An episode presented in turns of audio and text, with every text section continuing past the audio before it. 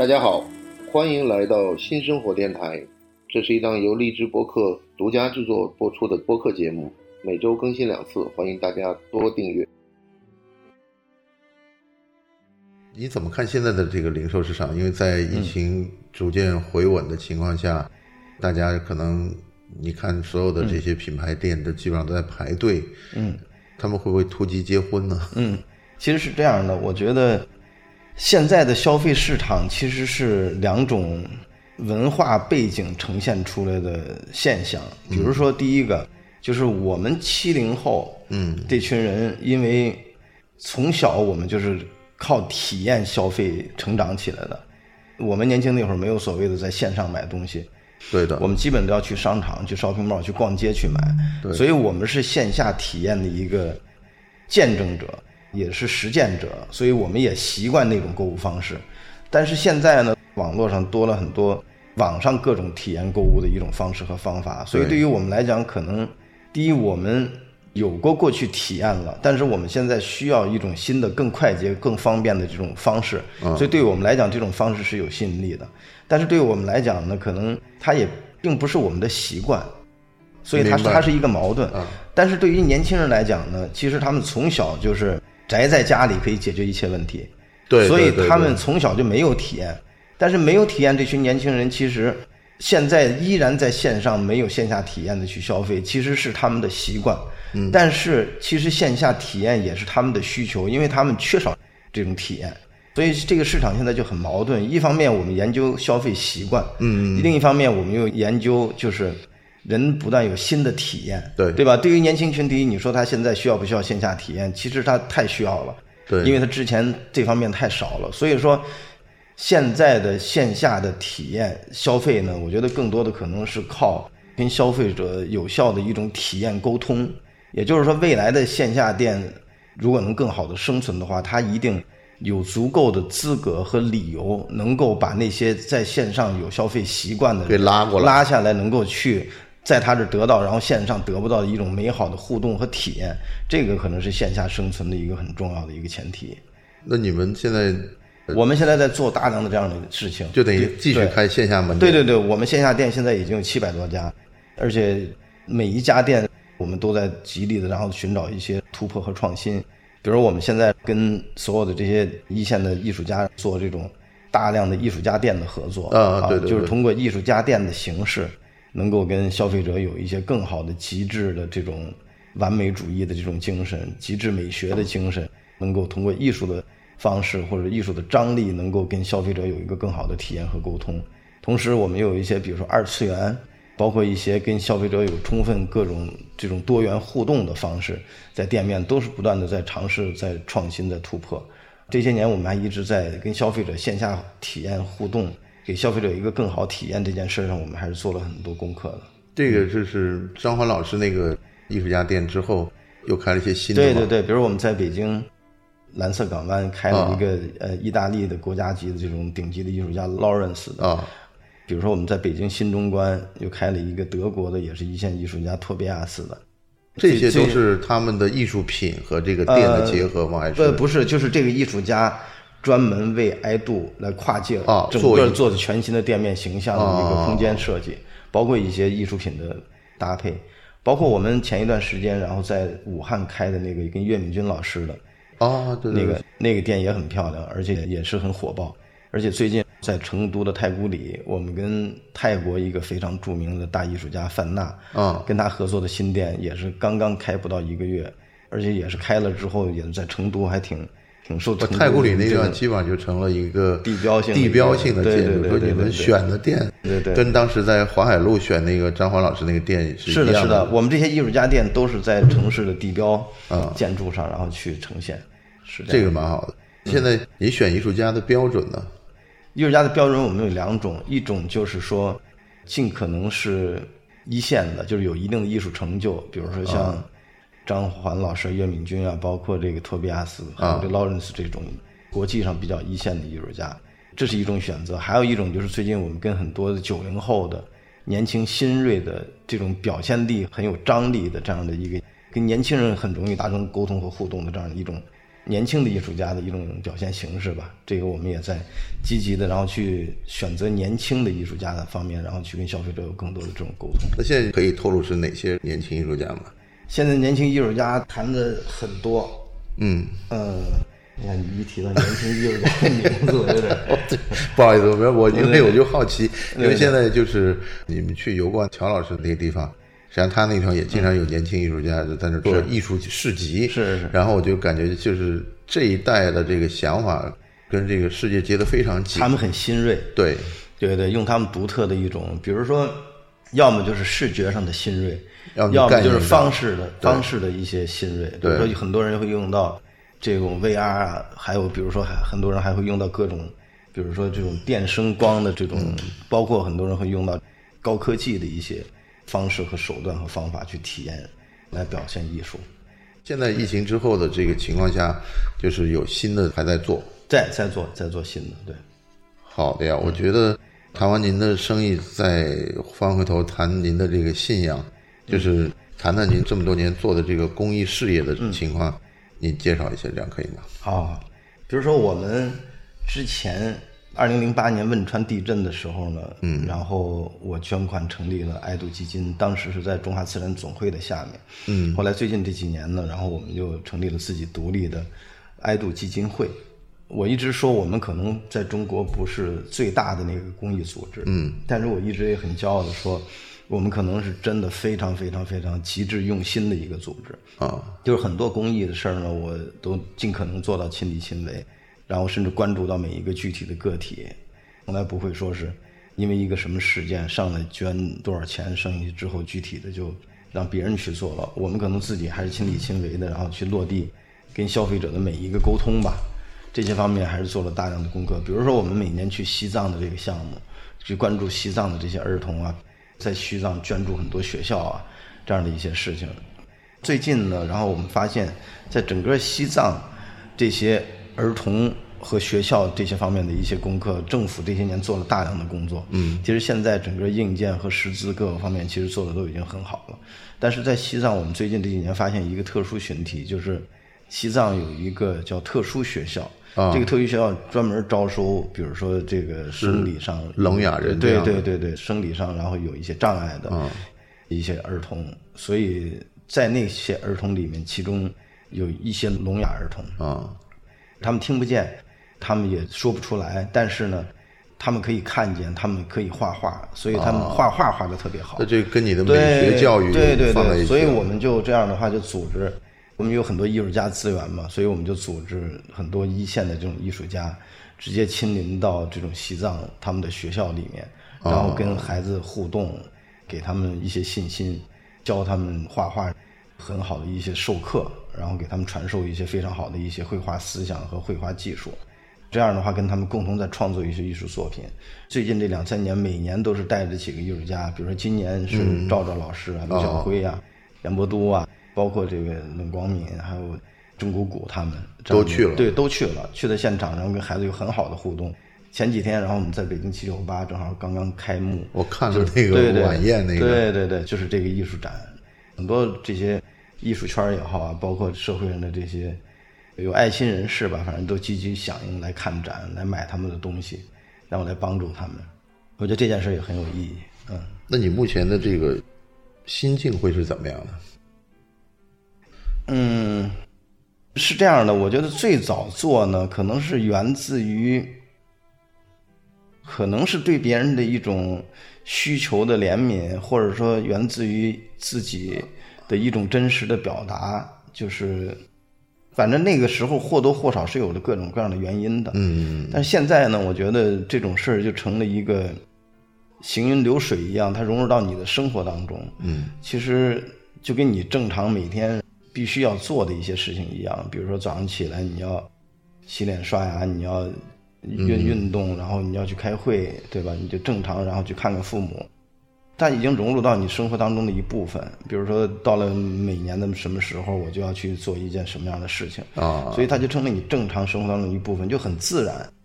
就是没有呢，你觉得是一种缺失；有呢，你就觉得是很充实啊。我觉得还是很有意义的，完全融入到了我正常的生活当中。能给大家介绍你最近看过什么书吗？嗯，哎呀，我最近看的书还基本上都是跟业务相关的，基本都跟业务不停的要去补对对对对补充学习？对对对对对，懂了，懂了，懂了。有没有什么你就比如说后悔的事情啊，或者怎么样的？后悔的事情还是有的。嗯，于生活对吧？于事业上也做过很多错误的决策，人生还是会有很多遗憾的。我觉得正是因为人生有很多的遗憾，所以才有想创造更好的这样一种动力吧。我觉得，所以才会相信说明天可能会更好一些。明白，明白。对对。现在就从这个经营和你的这个事业当中，就是跟你的这个人的一个人性的一个一些问答了。然后有一个嗯大的一个话题，就是但是这个呢可能时间会长，但是我觉得问题呢是很简单。嗯。这个基本上就是我们节目做的快结束的时候呢，我们会问到这个问题。但这个问题你可以。做一个长问题来回答，就是说你的人生意义是什么？嗯嗯嗯，这个问题是很我知道我知道我知道。对对对。这件事情其实我在二十岁的时候呢就被拷问过，要么被别人灵魂拷问过，要么自己也会问自己，就是人活着到底为什么？对啊，我记得我二十岁那会儿回答我一个特别好的朋友，我说可能就是。能让自己吃的更好点儿，喝的更好点儿，然后生活的更好点儿。我觉得好像似乎生活的动力就在就在物质上，对对，在于这些层面的东西。他就觉得很可笑，他觉得哎呀，你这个太 low 了，怎么能是这样一个想法呢？后来就在前不久，也就几个月吧，然后我们这些都是快五十岁的人了，他突然他就说：“后林啊，他说你这个。”咱年轻的时候你说的那个话题，我还嘲笑你。其实现在在我们看来，真的这个人生的可能很重要的一部分，就是不断的让自己能够稍微再好一点，再好一点啊，吃的再好一点，让自己家人生活的再好一点，对吧？让自己每天再开心一点。其实也不过如此。他还挺有感慨的，嗯啊，当然这是他的一个可能人生放下很多东西的一种。表达吧，啊，但是对于我来讲呢，其实我倒不认为说这个一定是对的和是错的啊。对于我来讲，其实我自己个人到今天为止，我有一个新的一种体悟，也就是说，这个东西是跟你生活当中的一些表现是有关联的，都是有所显现的。比如说你对婚姻的态度，比如说你对事业的态度，对，其实都是按照你现在的这种人生思想和灵魂的一种。所谓的表象的呈现，比如说我对事业的态度，现在跟过去就是不太一样的。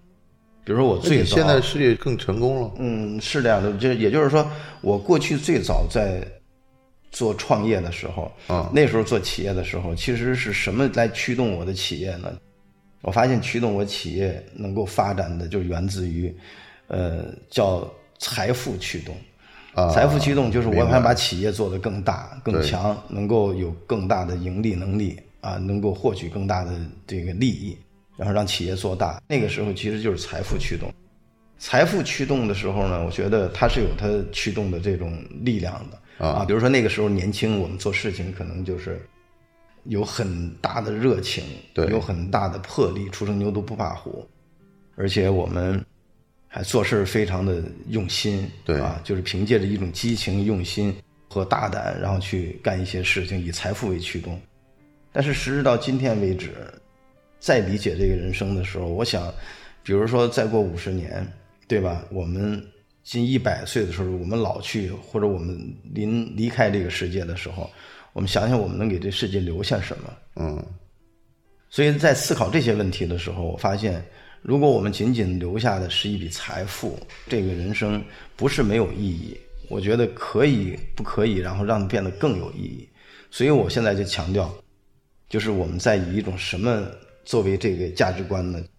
所以我现在提出来的就是，我们企业的使命和愿景、价值观这件事情。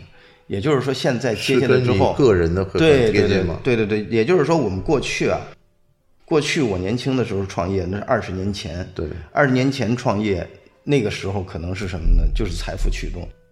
那接下来之后，在我下一个二十年，其实我希望是什么呢？我希望是使命驱动。明白。就是所所谓的使命驱动是什么概念呢？比如说啊，我我给你举一个例子，我这个就展开一下，给你讲一个故事。对对对对。展开之后讲一个故事。比如说，我就想，OK，爱度这个品牌，嗯，它为什么在这个社会上能够发展到今天这个规模？也就是我们知道。你一件商品的呈现对的时候，你肯定是在帮着购买你这个商品那个人解决了一个什么问题，给他提供了一个他的什么需求，对的，对吧？你才有这个产品，他愿意花钱买他的，满足了他的需求，对你才有他让他花钱愿意买你这件产品的理由，对对吧？所以说，那我们爱度的这个产品给消费者到底解决了什么问题呢？嗯，可能给他解决了他结婚的时候求婚那一刻他要用到这个戒指。对吧？他要用这个戒指去见证你的品牌所呈现的这种美学，能够让他认可，对吧？你所呈现出来的这个品牌价值观，能够跟他对于爱情的理解，然后能够吻合。所以你帮他解决了这些所有他想要的美好的这种见证，或者说美好的这种起伏的这样一种心愿的一种见证吧。所以他愿意花钱去买你这个产品，帮他去满足他的那些需求。OK。那一个产品如果满足一个消费者的需求，他需要了解消费者需求什么，他需要帮助消费者解决这个问题，解决这个需求，它是产品存在的价值。那我就想，OK，那我这个企业在这个社会上存在的价值是什么？难道我是交更多的税，解决更多的就业这么简单吗？我觉得一个企业它做大到一定程度的时候，它必须也得承载着一种社会使命，嗯，就是你企业能够帮社会解决什么问题。才是你企业存在的使命愿景。那是你你的意思就是说，也就是说你在扮演一个就是满足一部分人的需求。对对，也就是说，我的产品是在满足消费者的需求。对，但是我作为一个企业的创始人，我作为一个企业的决策者，那 OK，我想知道我的企业能够帮社会解决什么问题？对的，对吧？这个是我要思考的。那这个时候我就想，难道我解决的只是税的问题和解决就业的问题吗？其实不止的。其实你完全可以帮社会解决一些问题。那我们首先要发现这个社会有什么问题，有什么问题是我们这个品牌可以去解决的。我们发现在这个社会当中，因为多元性的这种存在，刚才我们说开放度的存在，让我们在这个社会上有更多的选择。在有更多的选择的时候，我们发现我们对某一种观点或者某一种，包括品牌甚至明星的崇拜，包括对艺术家的崇拜，包括各个方面，可能我们都有了更多的选择的机会。但你能帮他完成这个？但是也就是说，当面对诸多的这些选择的时候，我们有很多的不确定性。对，这个时候人们对于爱的理解。其实是有疑问的，是有瑕疵的，明白？是有怀疑的。对，所以说，在这个世界上，更多的人越来越不相信真爱，越来越感受不到真爱。对，啊，就是越来越不愿意拿这些爱的事儿站出来高谈阔论，觉得像心灵鸡汤一样。所以说，在这个社会缺乏这样一种东西的存在。那也就是说，这就是我们当下社会的问题。我是一个爱度这样的品牌，我是一个讲爱的一个品牌。那我的企业。能在这个社会当中帮助这个社会解决这些问题吗？OK，比如说，我要找出了这个社会问题，我再找出了我怎么去解决，以企业和品牌的角度去解决这些问题的方法，我觉得这就是我的使命啊。那我的使命是什么呢？就是说，让这个世界上更多的人相信去相信爱，去感受到爱，而且能够去传递爱。如果我的品牌在未来我二十年当中可以真正对社会来做出这样有价值、有意义、有影响力的事情，我觉得这个才是你企业真正的所谓的社会价值。那具体大家就说了，这个东西你一个企业和品牌怎么能做到这些东西？对，比如说，因为我的企业越做越大，因为我的影响力、品牌的影响力也越大，因为。我七百多家店面线上销售一直，天猫和京东这几年都是排名第一啊。所以说，我们的品牌的这种影响力也越大，使用我们品牌产品的人也越来越多。所以我们现在会越来越有足够大的影响力去影响到我们的消费群体。没错。那我们通过什么样的方法去影响他们呢？比如说，我们接下来之后有一个很好的一个营销的案例。这营销的案例就是什么呢？就是说，你第一次来我店里。买结婚钻戒的顾客，对这个时候呢，我们叫什么？爱的时间约，啊，就是别人可能在你店里买完产品之后，他就正式的就完成了就再跟你之间的沟通。对，别人前面所做的所有的功课，嗯其实都为了达成这一笔销售。对销售结束，他可能完成了他的使命。对对于我们来讲，我不这么认为。Love is I do，，有爱的地方就有 I do。我觉得 I do 是要用来做的，而不是用来去说的。嗯，所以在完成购买那一刻，其实才是我们跟消费者真正沟通的开始。真的希望我们的品牌能够成为他爱情一个更长远的见证。就像这个指婚金婚，对对，就更长远的见证和守护。嗯啊，我们真正希望品牌能做到这个。那我们上我们具体怎么做才能做到这个呢？比如说，你第一次在我这购买结婚钻戒之后，我们就会给你一本时光相册。哦，这个相册做的会非常的精致，非常的漂亮，就是可以让你终身保存的一本相册。然后我们会让你戴着这个戒指，然后和你的爱人在一起，给你们之间一个合影，把合影这个照片贴在这个相册上面，然后下面你们每个人可以写上一段祝福对方或者自己的一种理想和愿望的一些话。是的，第一年就放在这儿了。OK，第二年我们希望什么呢？作为你爱情的守护和见证，嗯，就是我们希望在你们结婚纪念日的那一天，你们两个能够回到店里，回到店里之后呢，第一，我们给你准备一份免费的礼物，嗯，啊，第二呢，我们会挨度现场给你过这个节。这个时候你拿着去年的照片，再给你合一个影，这就是第二年。哎 OK，然后把这个照片这个一张张这么 OK 传过来，是的，是的，是的，是的。所以说，我们不是让他回过来到我们的店里再消费，而是我们是真真正正要去见证他，啊要每一年给他留下一一种纪念。也就是说，我过去曾经说过一句话，说一切看不见的梦想，一切看不见的承诺，都是在耍流氓，对吧？就是说，你想象。我说我有一个梦想，想考北大，每天早上四点钟起来，这个啊就去做功课。那我其实已经看见了他的梦想，啊对吧？你比如说，我的梦想是想得一个什么世界冠军，啊那我看见你每天十一点还不起床，我看不见你的梦想，对不对？对对所以所有梦想都可以被看见啊对吧？所有承诺也是都可以被看见，对的所以我就想，就是你们两个人完美的一生，有没有真正的一个记录？说如果它只是记录在你的记忆当中的话呢，我觉得还不够完美。完美的是应该有所见证，而且到最后的时候，你能看到一个可以见证的一个内容。但是叫可视可见的一个见证。这个我要跟您打断一下的情况就是，嗯但现在年轻人的离婚率也很高啊。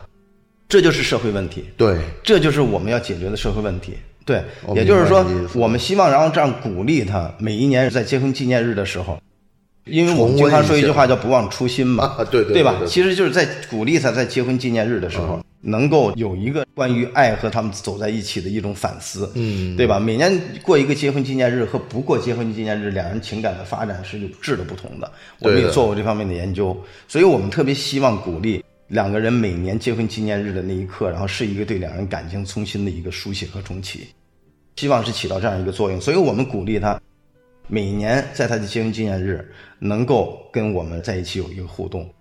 所以结婚纪念日这件事情，就成了一个爱度这个品牌要给所有在我们这儿购买过钻石这群人见证的一个福利。一个场所，对的一个福利，所以我们鼓励他们来。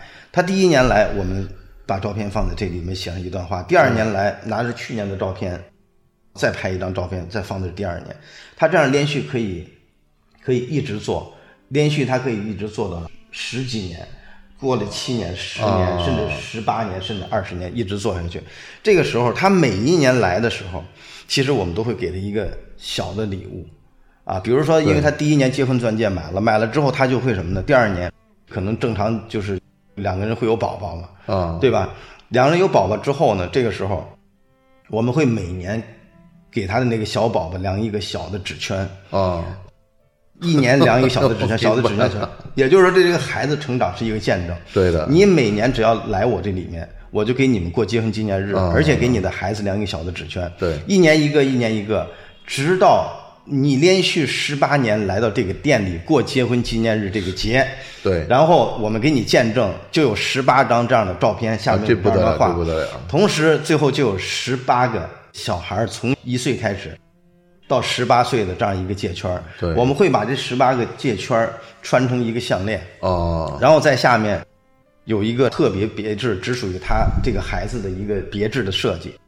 然后其实到十八年之后，这个孩子十八岁成人礼，然后父母会把这个相册和这个孩子十八年来店里量的这个纸圈做成的项链，当做一个孩子成人礼，然后给这个孩子，对吧？这个孩子当收到这个礼物，首先是世界上独一无二的，第二是父母为了给他准备这个成人礼物，连续十八年每一年去到爱度这样的品牌里过结婚纪念日，而且给他积攒下来的今天这个成人礼，所以他不是说当时有有多少钱我可以一下然后就去买到。这个东西，明白明白。所以说，这个其实本身孩子那一刻他接到这个礼物的时候，他能感受到爱，对吧？他相信爱，而且他知道这是父母对爱的传递。你想想，父母因此也给自己有一个很好的一个感情的见证。如果孩子十八岁的时候这种爱让孩子能够感受到了，那他们还会继续再来爱度过。明白。那如果再来的话。那就是十九年他一定来，如果来过 十九年了，二十年他一定会来。对的，对。二十年都来过了，他三十年一定还会来。明白，明白。那如果一直来到五十年的时候，那不得 OK，当时我就想，他们金婚了，对对吧？金婚的时候，现在我就想，如果说我现在启动叫让世界上更多的人相信爱和感受爱和传递爱的这个项目的话，那五十年之后我就是九十八岁。哦，就是我特别希望，哎呦，我能够活到九十八岁那一天啊，能够和无数个在爱度这个品牌里打了五十年卡的金婚的一堆老头老太太们，开一个全世界年龄最大的大 party，叫金婚大 party。哎呦，这个明白吗？这个，这就是说，我的朋友也说，那你能活到九十八岁吗？我想，即便我活不到九十八岁，我也会录一段像，用我录像的那个内容去。表达我当时做这件事的初心啊，明白啊，这是我的使命。我会用我那段录像，然后到五十年之后，跟那些金婚的老头老太太那个大 party 上，用录像跟他们一起过也要过。哎呦，所以说，你想想，我们每年有几十万对新人买爱杜的产品啊，你想想，如果到那个时候，哪怕有几万对那都金婚的了老头老太太们一起去。开这个金婚大 party 的话，对，爱杜是他们五十年爱情的见证。他们每一年结婚纪念日那天都是来爱杜来过。那我想请问，那一天到来的时候，在那个大 party 的现场上，对，是不是全世界人、全社会人都看到了一种什么叫爱，对吧？是不是都能感受到这种爱？是不是都会相信爱？是不是感觉到爱被这个品牌传递？哎呦，您这个计划真是对，所以这就是我的使命。我刚才说，你在一个企业，一个产品在帮消费者解决一个问题，是产品的价值。对的。那一个企业在社会上存在的价值是什么？你在帮社会解决什么问题？其实就是解决让社会上更多的人能够相信爱、感受到爱和传递爱的这样作用。所以我想，如果这个是我的使命的话，嗯，也就是说，对于我的人生来讲。我到一百岁老去离开这个世界的时候，我是留下那样一个一个百岁老人大 party，对我的人生有意义，我还是留下一笔巨大的财富对我有意义。我坚定的相信，使命这件事儿比财富这件事儿意义更为重大。所以就是说，现在前二十年我是以财富驱动来创业，来把企业品牌做到今天。但是在我未来的二十年的这个事业。征途当中，我将以使命为驱动，来干我事业当中的每一个细节、每一个事情。啊，我真心的希望说，在五十年之后，我还能活着，到时候能够跟一堆五十岁金婚的 那些七八十岁、八九十岁的老头老太太们一起过那个全世界年龄最大的这种金婚大 party。因为大家都说，呃，互联网时代的这种迅速窜起的这种网络热潮，嗯。背后就是速朽，就是很快就过时了。嗯嗯。但是，因为他们最喜欢就叫打卡嘛，到处去打卡，到处打卡。对对对。但是你想过没有？就是说，你真是拿生命去打卡的时候，而且你是跟另外一个人一块儿打这张卡的时候，说老实话，嗯，这个五十年这种金婚真是很难得，很难得。嗯。因为因为这个。这个社会的诱惑太多，也不是诱惑的问题，就是人这个人心的浮动也好，或者是大家的想法的变化也好，你让他做到五十年，嗯，都爱着一个人，嗯，实际上也也是蛮，是的，就是很难得的一个事情。这就是您认为的一个对这个，我觉得就是才是我的企业和品牌我觉得个人生存于社会上的我价值，同时也是我个人的价值。我想，如果把这件事情真的如我现在初心所想的，能够真正的做到，而且落实到最后的话，我觉得这个企业和这个品牌，包括我个人，对这个社会上都是有一个非常重要的价值和作用的。这个太伟大了，因为第一次。听到您这样讲，因为实际上说白了，年轻人搞个十年八年，他来打卡或者来，这是这是不难的。嗯，但是他如果真是能坚持那么久，而且你们的一个店也要坚持那么久，把这件事给做的话，嗯，这是听完以后头皮会发麻的一个 一个效果。就非常谢谢李厚林大哥来跟我做节目。嗯，那我们今天先先到这里，好吧？好的，好的，谢谢谢谢您，谢谢。